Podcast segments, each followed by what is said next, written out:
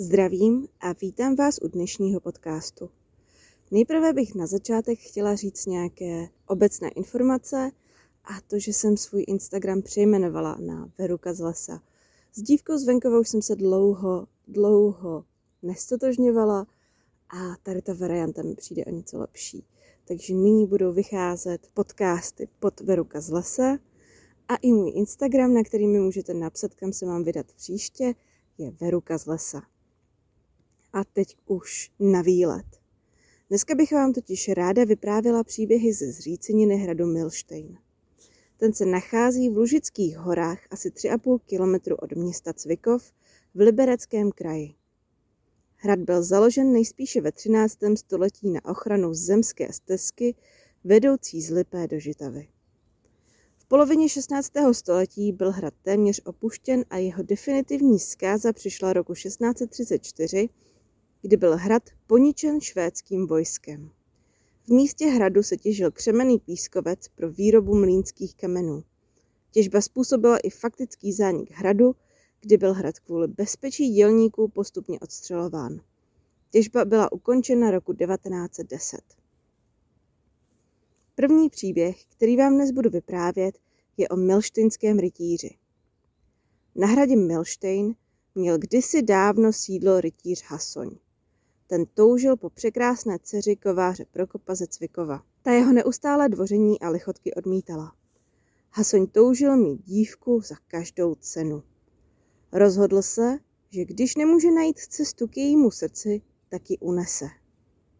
Jednoho večera vyrazil i se svojí družinou do Cvikova.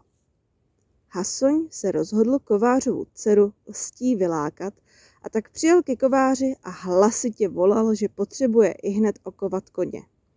Jen co kovář otevřel dveře, zajali ho zbrojnoši, svázali a odvlekli do kovárny, kde ho nechali. Potom vtrhli do domu a kovářově dceři nakázali, aby se ustrojila a posadili ji na koně a odvezli na Milštejn. Tam jí Hasoň oznámil, že se stane jeho ženou. Pod pohruškou vězení pokud jeho přání nenaplní. Ale dívka stále odmítala. Prý se lásce nedá poručit. A tak ji Hasoň zavřel do hladomorny. Když se cvikovští dozvěděli o troufalosti rytíře, byli popuzeni a rozhodli se svému sousedovi pomoci. Horda dobrovolníků se táhla na hrad v čele s Prokopem. Ani hradby, ani družina hradu nedokázali ochránit Hasoně který padl v boji proti cvikovským sousedům. A aby se pamatovalo, že pícha předchází pád, zapálili rytířský sal hradu a vyvedli kovářovu dceru z hladomorny. Když se otočili, viděli už jen hustý dým stoupající k nebi a zkázu, kterou způsobila pícha panského sídla a jeho pána. V druhém příběhu se dozvíme o milštinském pokladu. Podle něj zde kdysi dávno cestoval jistý dobrodruh. Prý přicházel až z daleké Itálie. Když narazil na již opuštěný hrad uprostřed lesů, rozhodl se to uschovat poklad nesmírné ceny. Nechtělo se mu s takovým bohatstvím cestovat, nebylo to vůbec bezpečné, když české lesy byly plné loupežníků a jiných darebů. Například z nedaleké osady naděje. Zapsal si, kde se poklad nachází ale už se pro něj nikdy nestihlo vrátit kvůli poměrům, které panovaly v Čechách.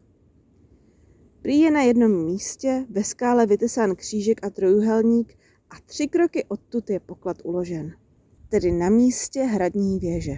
V roce 1793 dal polesný homolka vyhodit trosky věže do povětří, aby poklad našel. Ale trosky věže spadly zpátky na své místo a nikdo dodnes nenašel poklad italského dobrodruha. Doufám, že se vám dnešní příběhy líbily a budu se těšit u dalšího výletu.